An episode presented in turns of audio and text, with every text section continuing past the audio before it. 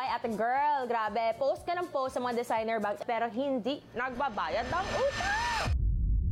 Ito ang krimen kung bakit mapapakulong mo or magbabayad ng double the value is because of the issuance of the worthless check. It's as worthless as your ex. X.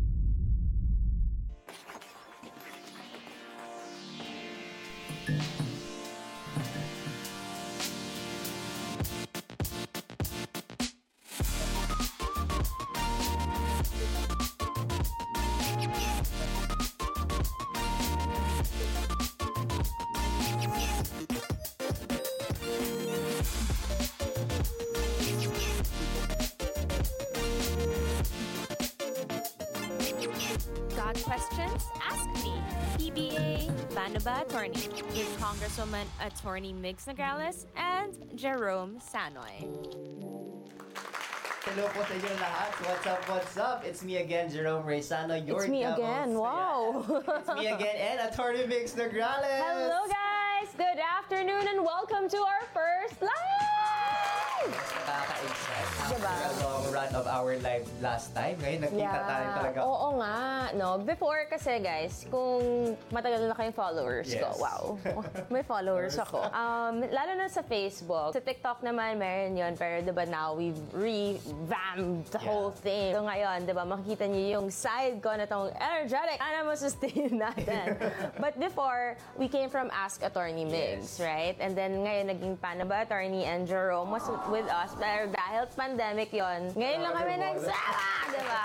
Welcome, welcome, welcome everyone! And I'm so happy that you guys are joining us here. And your mga questions na sinend nyo previously, lalong-lalo na sa recent post natin. Yes, dahil lang pinag-usapan natin ay matinding issue. Ito lang ang issue ng taon. Anong issue ng taon? Ang issue ng taon ay ang utang. The other week po, nag-gather po kami ng mga tanong and of course, umabot ng 100 tons of questions. Pero wait, can I just say thank you? Thank you, thank you, thank you. Kasi one week pa lang um, since we released yung etong version ng Paano Ba Attorney. With one week, we already have, I think our second post, our first post, 2.9 million viewers na. And then the other post ngayon nasa 1.3. Exactly. And then we just hit 1.1 million also in another post ng mga anak sa labas. Ang dami yung mga issues, guys. Maglawas na tayo ng tissue. Charot. At of course, aside sa mga 2 millions and 1 million views natin, umabot din po ng 1 million likes ang TikTok Yes. page. Kaya naman guys, Oh. that only means ang dami talagang tanong attorney na kailangan mo talagang sagutin. So thank you for all the likes. Sana meron din magka-like sa akin para may love life. Kaya naman guys, kung like niyo si attorney, magtanong na po kayo ngayon. Then handa na po siyang sagutin ang inyong mga questions. May Yes. love Handa na life. rin akong sumagot sa mangliligaw sa Ala, akin. pero ang tanong, ano bang hanap mo? Pero bago yan, bayaran niyo po muna yung utang niyo. Oo, no? Di ba yung pinost ko, Hoy, ate girl, grabe, post ka ng post sa mga designer bags. Eh, nakikita natin yon di ba? Oo. Ang dami-dami nagpo-post, mga luxurious getaway nila, pinapakita nila, nirarampa nila, pero hindi nagbabayad ng utang! Tapos lakas makabakasyon. Di ba? Napakakapal, di ba? Pero sino ba tong ate girl na to? Yeah, hindi, well, you know, marami ganun kasi because we Yeah. have free legal advice even with Mika Law dito and with our medical missions and we try to do this every month, everywhere, uh, not just in Davao City. Davao del Sur, Davao del Norte, Davao Oriental, makikita nyo yon and kasama dun mga free legal advice and mga legal advice na yun, maraming mga nag-aaway na mga magsalingan. Yes. Ay, nako, nakakaloka. So, attorney, handa ka na ba sa ating unang tanong ngayon? Ano, para tayo miss you. okay, ang ating unang tanong, attorney, kapag ba may utang ka ang isang tao, pwede bang makulong? Ano ba ang totoo, attorney? If you watched my TikTok, huh? if you haven't, watch it na. Para malaman yung sagot. Hindi. So, if you watch my TikTok, the Constitution really says na you cannot be imprisoned for debt. Meaning, pag may utang sa'yo ang isang tao, bawal kayong makulong. Oh my God. Pero bakit nasa isip ng mga tao ay makukulong sila? Eh kasi baka gusto lang nilang pakulong, No. hindi. No, because we have various laws that gives this uh, opportu- opportunity makulong? Hindi, meron tayong mga iba't ibang mga batas that hindi yung ground nun or hindi ibig sabihin na hindi non-payment. Meron mga iba-ibang aspeto kaya naging krimen, kaya napapakulong may, or may multa or both, di ba? O di makakauwi ka na lang. Blank. But yon ano, ah, so yun yung mga pag-usapan natin ngayon, 'di ba? Itong mga utang-utang. Generally, bawal talaga magpakulong. Meaning, kung galit na galit ka na at lahat, at gusto mo nang ipakulong itong nakakajiritang utangera, 'di ba? May nag-comment kanina nakita ko, bakit daw assuming ako na girl? Kasi dun sa post ko, sinabi si Oo nga, ate si girl. girl. Eh, pwede naman sabihin ko si ate girl kasi si ate girl naman yun. Pero I wasn't pertaining to anyone in partic- particular. Pwede Just naman in si... Pwede naman si boy or si Chirvaloo Yeah. or si uh, kaaway mo or whatever. But di ba, syempre, yun lang, si ate girl. Kasi ate girl naman lagi natin sinasabi. Exactly. Tapos, hindi naman din si ate girl lang yung nakaka-afford ng luxurious bags. Oo nga. Marami din mga si ate boy. ate boy. Si lady boy. Oo, nga. diba? So, ang tanong, kapag ah, may utang, hindi pwedeng maipakulong kasi nga may mga proseso tayo. So, eto na ang ating follow-up questions, attorney. Pwede ba daw maging collateral ang social media followers para sa utang? Etong collateral ha, yung aspeto ng collateral, asset po dapat to. Ayoko maging sobrang kasi confusing, di ba? Ang bibigat ng mga words. So itong PPA natin na paano ba attorney, I will really just simplify a lot of things. It's best to always talk to a lawyer about this, but because of the time and all and simplified, ito na lang. Yung collateral asset yan, meaning, di ba naririnig natin, yung, yung bahay, yung kotse, or kung ano-ano man, yun yung usually konsepto ng collateral. Pero dahil nasa social media age tayo, nasa techie, techie mode tayo, um, I haven't encountered ha, na ginagawang collateral Oo. etong social media followers. Why? Because paano naging asset ang tao? Exactly. Diba? I mean, asset lang siya sa buhay mo kung jowa mo, diba? Dapat ganon. Exactly. Pero mga followers, yung followers kasi, di ba yun naman yung nakikita ng mga, Supporters. yes, supporters, like kayo, thank you so much. Pero, I don't know if pwede silang gawing collateral. Kasi, paano mahahabol ng inutangan mo itong mga tao, isa-isahin niya? Exactly. Sa kadami nito, di ba? Oo, di ba? Pero ano ba ang pinaka-best example ng collateral para mas maintindihan ng ating mga Yeah. kamigers? So, yung collateral na yun, nari- nakikita natin, narinig natin mga bahay, mga kotse, mga lupa, kaya binibigay yung mga titulo. Ginagamit ang isang collateral kapag ba malaki yung utang or maliit yung utang? It really depends, no? Whatever amount, yung collateral is always just to ensure security. Mm, Parang security bank. Charot. nga. hindi. security guard? Hindi. Um, it's really para, di ba, to ensure. Kasi pag may mga umutang sa I'm sure everyone has experienced this, Mm-hmm. di ba? Na parang, okay, ano pang hahawakan ko para ma-ensure na, Na hindi ka mawala, di ba?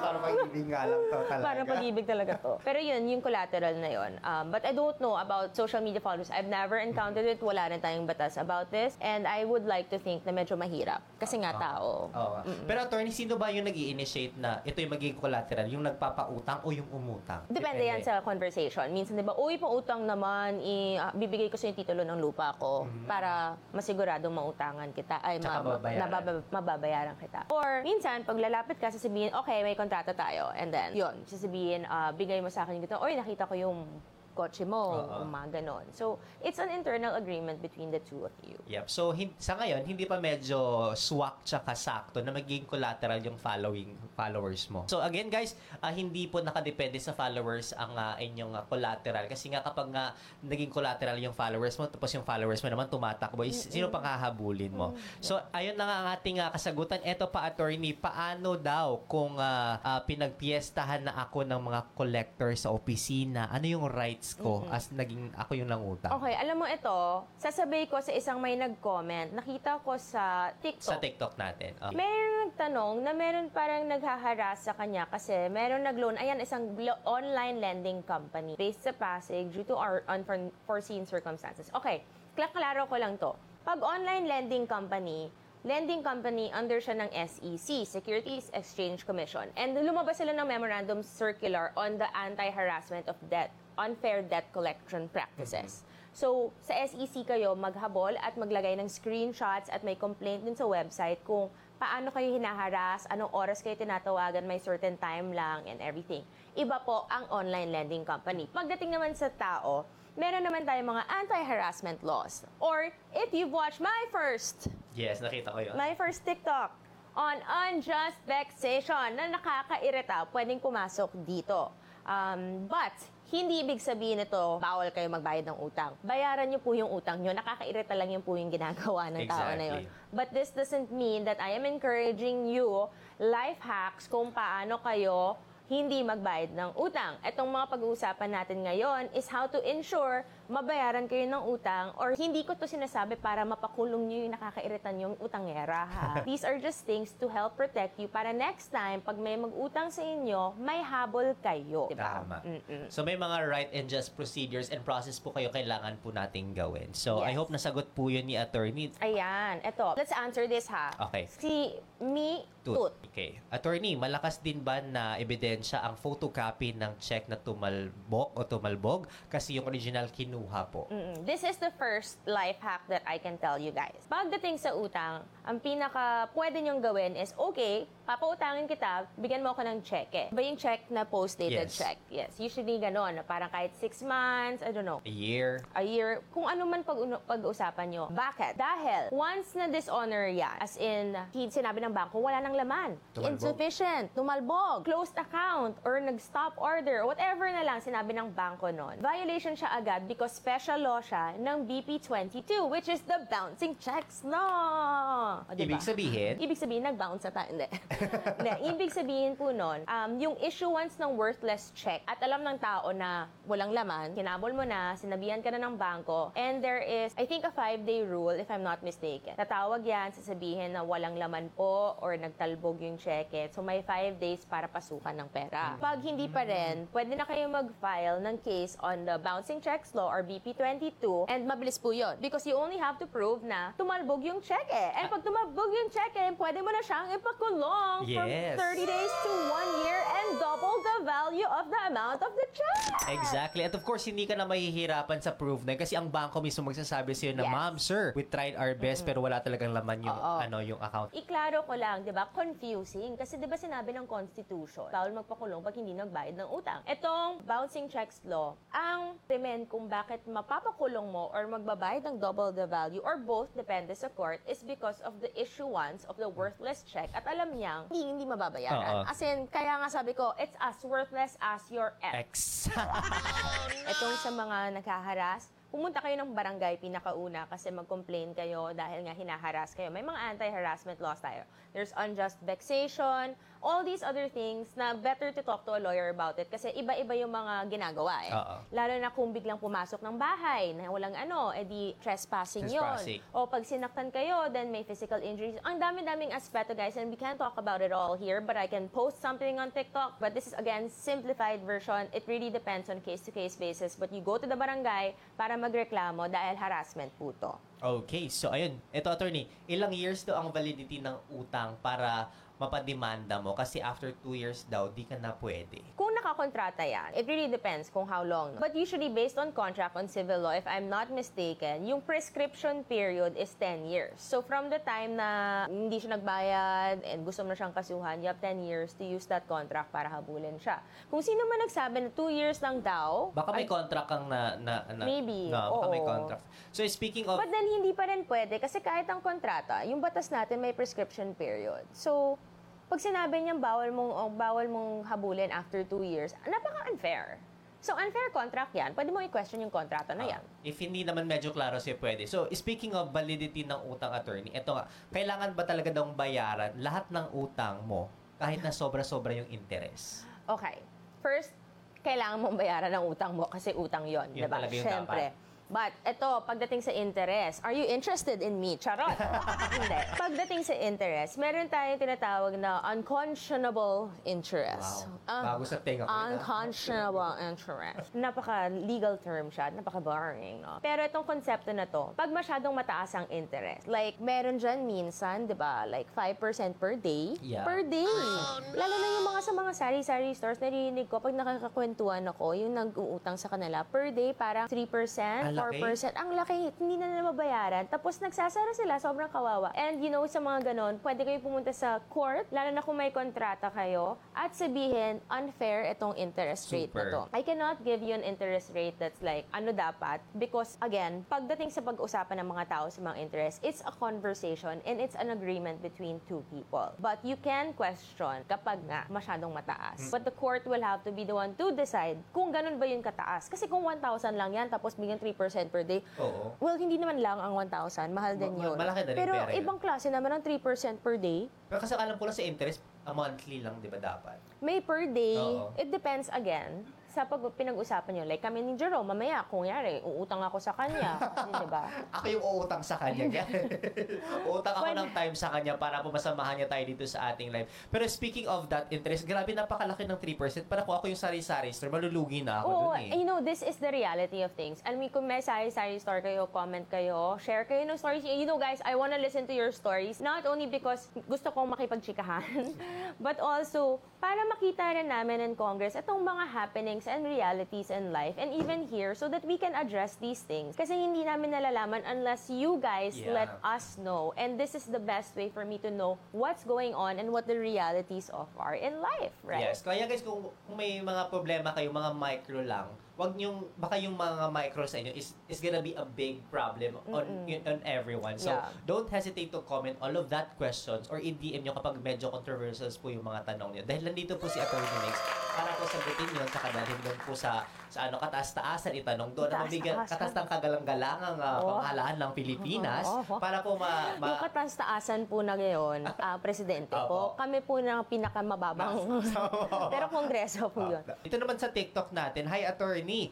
Ah, may nakukulong ba sa pag di ka nagbayad ng credit card. Ito, iba ang aspeto pagdating sa credit card kasi kumpanya yan, di ba? Mm, it is. Siyempre, depende yan sa bangko nyo. And di ba, before you get a credit card, may terms and conditions. Again, you cannot get imprisoned because of the non-payment of debt. Pero depende yan sa mga terms and conditions niya sa credit card companies. Basahin nyo yun or yun nga, again, hanap kayo ng abogado because nandun yun. Although, wala pa akong na- na-encounter na nakulong siya because hindi siya nagbayad ng credit card. Kasi usually, parang hahanyuan yun eh. Oo. Yung hanyo, in, in- sa mga hindi Bisaya, yung kakausapin nila and then may mga terms lang of payments or yun nga, magbibigay ng exchange like yung bahay, Yeah. yung Tsaka ano, sa, sa ano din, sa pagkakalam ko, kapag for example, umabot na talaga sa bonggang-bonggang digits yung utang mo sa bank, tapos hindi ka na talaga nakapagbayad, si bank na mismo yung mag-o-offer sa'yo na, Sir, ito na lang yung babayaran mo para close na yung Yes. ano mo dito, kaso mo dito sa aming ah, bangko. So, yun po yung ah, pwede nyong gawin. Ito, meron si Realm of Jasper. Nako,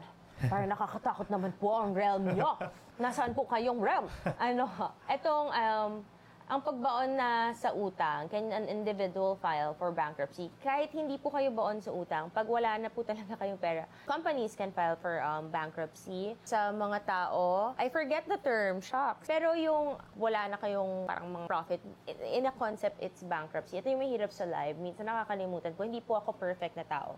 But there is a way to show na hindi mo nga mababayaran. But again, yon maghahanap ng way, especially pag final kayo ng court, titingnan ng court po ang mga documents and proof that you have uh, no capability of um, paying. And hahanapan nyo ng way para fair. Dapat fair tayo. Hindi dapat tayo unfair, guys. Ayan. So, ito din, attorney. Pag nag-invest po sa business attorney, tas hindi po bumalik yung money, may estafa po ba? Dito tayo pasok sa estafa. Ang estafa, hindi po siya estaff. Look and listen. Ha, estafa siya.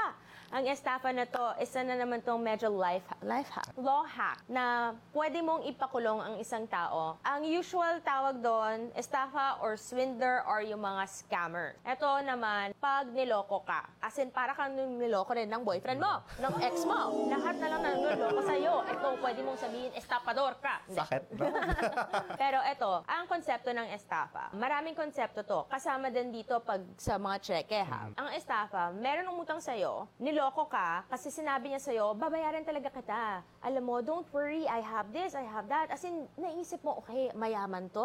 Post ng post ng designer bags. Ang dami-dami niyang pera, napakadato. Tapos, sinabi niya, babayaran ka niya, pero alam niya, may intent siya na niloloko ka niya at hindi ka niya babayaran. And because of this fraudulent thing, this whole, alam niya niloloko ka, yun yung magiging grounds para maging estafa. Yung sa estafa, pwede mo na siyang mapakulong and pwede mo na siyang bigyan ng multa or both then.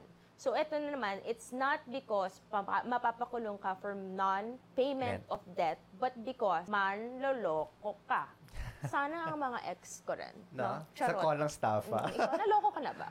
At a couple of times. Ah, kayo, naloko na ba kayo na hindi lang utang? Ano bang ano dyan? As in sa utang. Oo nga. Meron bang pwedeng hindi man loloko na mak- makilala ko? Wow. Oh, yun ang kailangan talaga nating hanapin. Sa mundo pa siya pwedeng mahanap.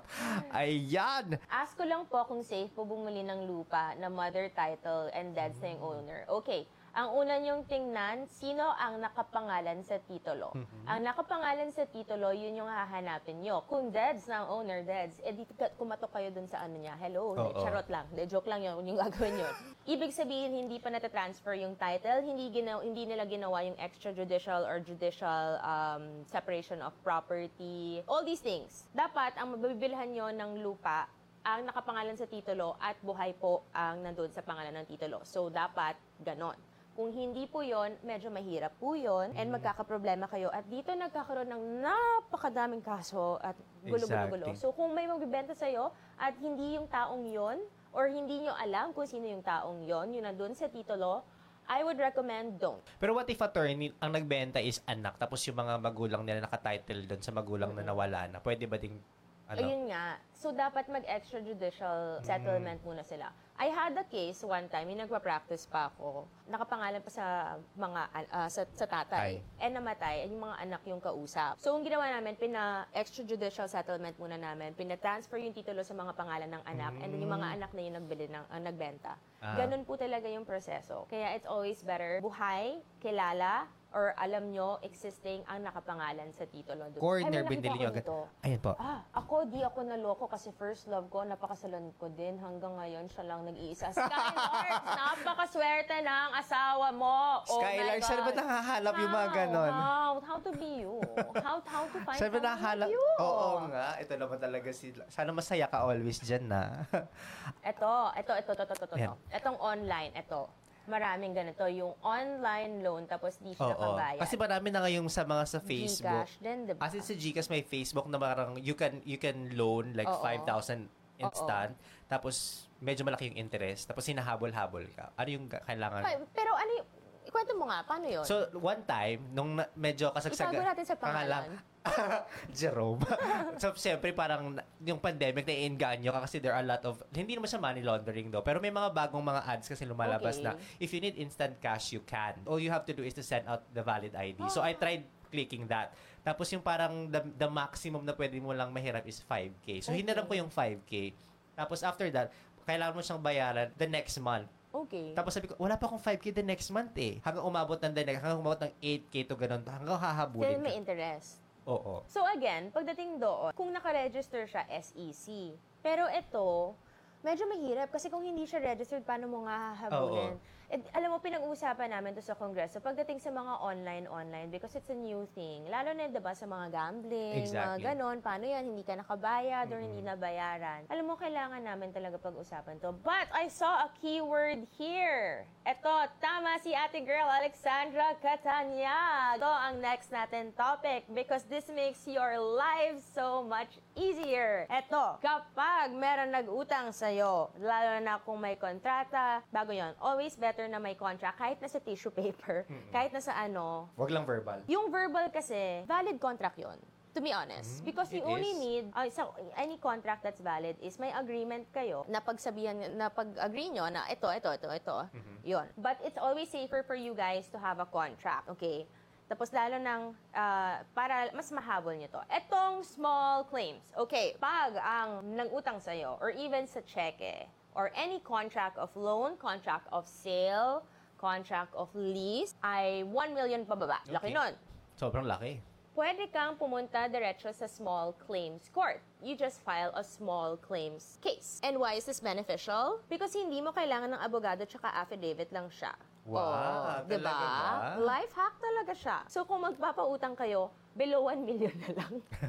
hindi, pero ang proseso talaga nito is pupunta ko yung sa small claims case, uh, court, meron parang affidavit yun. It's a standard form magkano yung utang, sino nag-utang, sino mga parties, um, and then i-attach nyo lang po yung proof ng kontrata nyo, yung pinag-usapan nyo, yung mga screenshot ng mga Gcash, etc., etc., etc.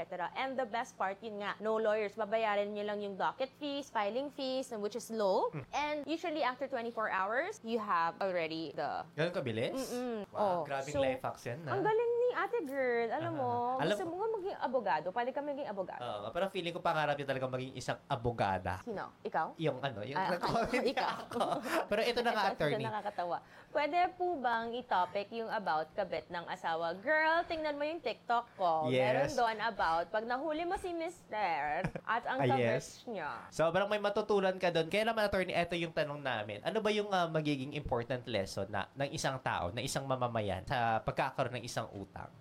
Ano ang important lesson? Yes. Huwag ka na lang mag-utang. Hindi. You always have to protect yourself, no? Kaya nga, sinasabi ko, it's either mag-check kayo, ilagay nyo in writing, and make sure, medyo kilala mo tong tao na to, ba? As in, makahabol mo siya. And again, we have these small claims, and we have yon yung BP22, merong estafa. Mahirap lang din i-prove yung estafa kasi kailangan mo ma-prove na intentional, at saka talagang meron, gusto kanyang lokohin, which is hard to prove kasi pwede ka naman punta sa korte, I did not know, you know, wala na Oo. talaga akong pera. Mag- may, kasi may sakit si ganito, si ganyan. yan. May excuses ka na lang. Oo, 'di ba? Kasing dami ng excuse na narinig ko sa mga lahat ng Huhugot na naman tayo. At si attorney yung daming hugot, no? Okay, attorney, pag nag-small claims ka, para bang nagde-demand yung court na sisingilin yung umutang sa'yo? Okay, ang small claims, hindi yung court ang nagde-demand. The court will never demand. The court will only look at the pieces of evidence and give you an answer based on what you submit. Kaya nga po, mabilis to dahil affidavit po to, lahat po ng mga documents nandoon, standard po siya, pakita nyo. Pag nakita nila there's enough grounds na meron ng utang hika binayaran and it's 1 million or below 1 million, then mabilis. Final and executory po siya after the decision. So, um, pwede ka nang habulan ng sheriff or whatever. I see. And- Pero ano, itong small claims attorney na, sina- na binabanggit mo, ito ba yung, for example, ako yung mag apply doon or magsasampa ng kaso doon sa small claims, is it for free or may kailangan ba akong bayaran din po Yeah. doon? So, syempre, hindi naman libre yung mga ganon. May filing fees po yun because of course, you're going to a small claims court. Let me repeat, small claims court. Hindi lang siya yung basta-basta na court na nakikita po natin. It has to be a specific small claims court. So, I don't know kung saan city ka man galing or whatever, pwede mo naman po mag-google yan or magtanong-tanong po. But again, ang pinaka-importante, yung fees na babayaran and wala ka ng legal fees dahil walang abogado. I see. Ito, So, wala po ako.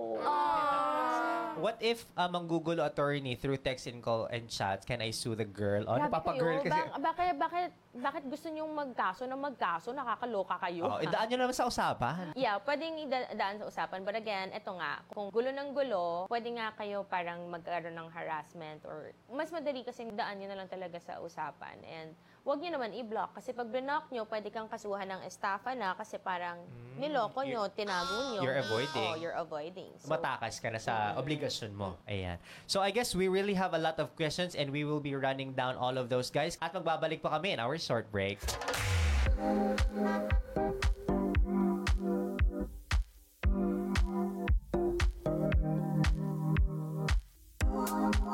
You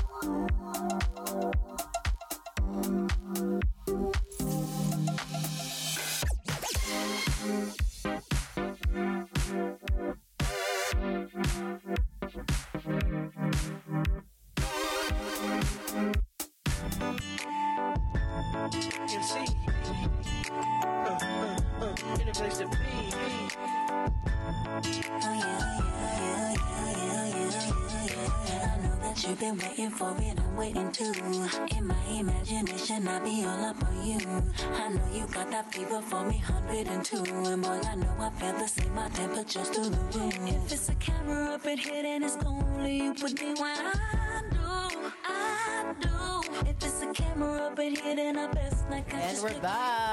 Yes, and if you are enjoying this, again, this is every Saturday. Every Saturday, 2 p.m. Pwede na kayo magkwento dyan, pwede nyo nang i-share, natutunan nyo to, so that mas marami pa tayong matulungan ng mga tao, ba? Ayan. Ah, attorney, may karapatan po ba ang mga anak kahit di na nakapakala apelyedo sa tatay niya? Ay, naku girl, hindi ka nanood ng TikTok ko. Tampo agad.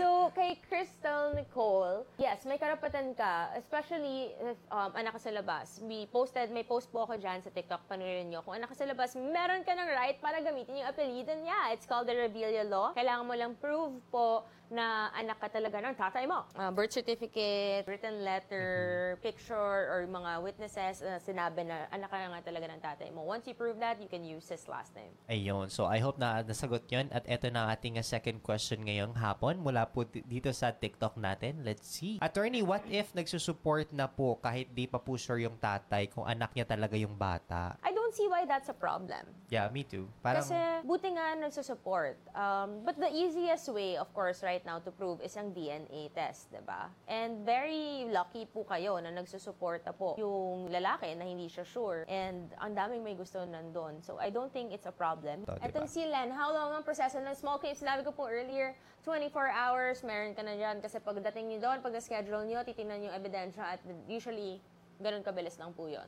Ayan. So, eto. Attorney, paano naman po yung tatay ng simula na bata baka ka, hindi ka sinusustentahan at walang paramdam. Nako! Yan ang mga tatay na hindi ko gusto. Yung mga ganyan, I will be posting a TikTok content because this is such a big issue. Maraming mga nangyayari na ganito. But you can file a petition for support. Again, petition for support yon as long as you prove na tatay talaga yon at alam nyo kung saan siya nakatira para mahabol nyo and maka-send ng tinatawag nating summons. So, eto. We have another question. Attorney, ano po ba asahan ko sa promulgation sa case ko this October? Ang aasahan nyo po ay kung ano ang sasabihin ng court. Hindi ko po alam. Pag may mga promulgation, then that means yan po yung magiging gagawin ng court, ano mangyayari and all. As a lawyer, those are terms that is within the realm of no, the realm of the court. I can't really say kung anong pwede nyo asahan. But you show up and then you'll know kung ano yung gagawin ng court. Yep, it's up to the court. Eto na nga from Dashes. Hi, attorney. Ano po dapat i-file sa taong di nakapagbayad ng utang? May license din kami sa lending. Usually sa mga ganito, magde-demand letter muna kayo. Hindi yan agad-agad, lalong-lalo na kung ah, kapitbahay mo.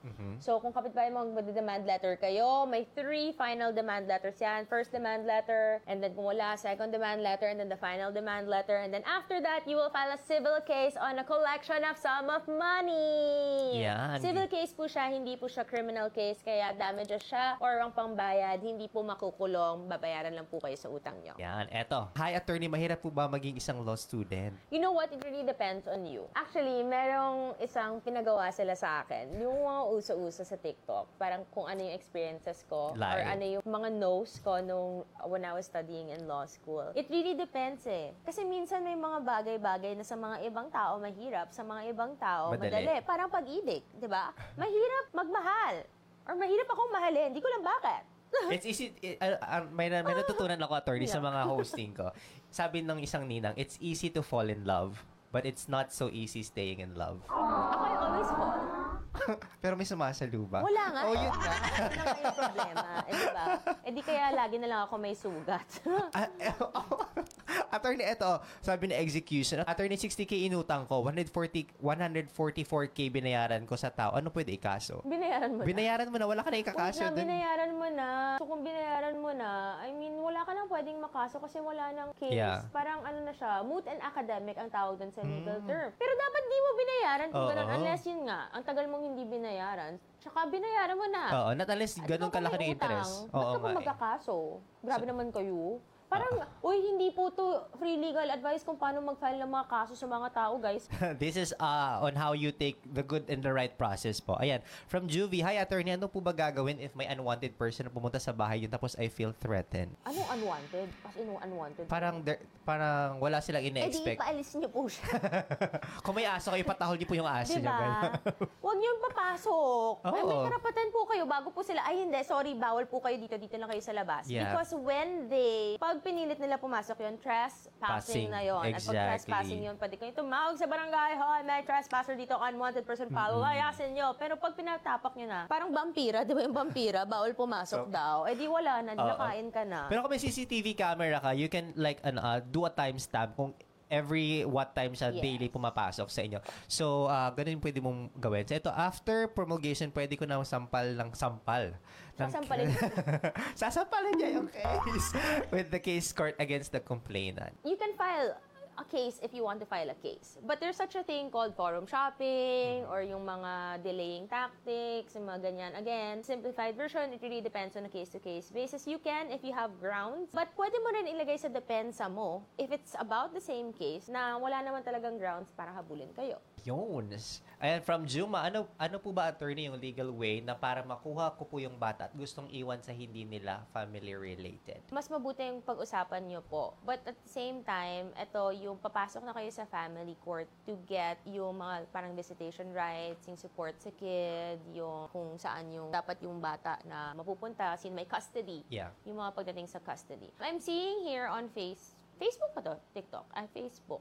Gano'ng katagal ang approval ng demurrer to evidence? Napaka-deep ito. Mukhang malalim na po itong kaso nyo. Ang demurrer to evidence, ang ibig po sabihin nito ay ah, talagang question yung evidence. There's no piece of evidence in the middle of the court. Hindi ko alam kung gano'ng katagal. Nasa realm ng court po yun. Depende yun sa judge. And alam po natin ng mga judge natin, napakadami ng mga role yun. Napakadami ng mga kaso. Kaya nga na nagkakaroon ng iba-iba-iba mga days, di ba? Patong-patong po yan. Okay, one last question. Hi, attorney. Sa small claims po, pabuyong magagastos po, pwedeng ipa-shoulder sa eh, inireklamo. Siyempre kayo nagpa-file, kayo muna mag umutang muna kayo sa nanay nyo or someone para mabayaran nyo yung kaso. Because kung may final decision na, tapos kayo po ang nanalo, kasama po yung mag-reimburse ng fees ng ginastos nyo dun sa bayad. It's not just Oh, that. really? Oo, kasi That's good. may mga ganun. So, mababalik naman po yun sa inyo at bayaran nyo yung utang nyo. But you know, to all the followers, to all who stayed with us this entire one hour, thank you, thank you, thank you. And to all our new followers and to everyone who has been giving so much support to PBA Panaba Attorney, thank you so much. But again, do not forget to follow and like and comment and share. And these are our social media accounts.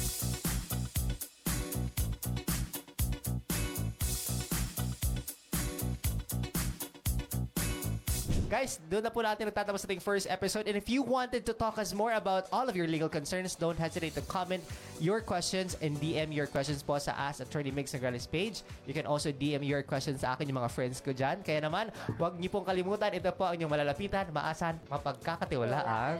The Congresswoman Attorney Mix Nograles here to make the law simple for you. So got questions? Ask me. PBA Panaba Attorney. And always remember, ang pink kanunay!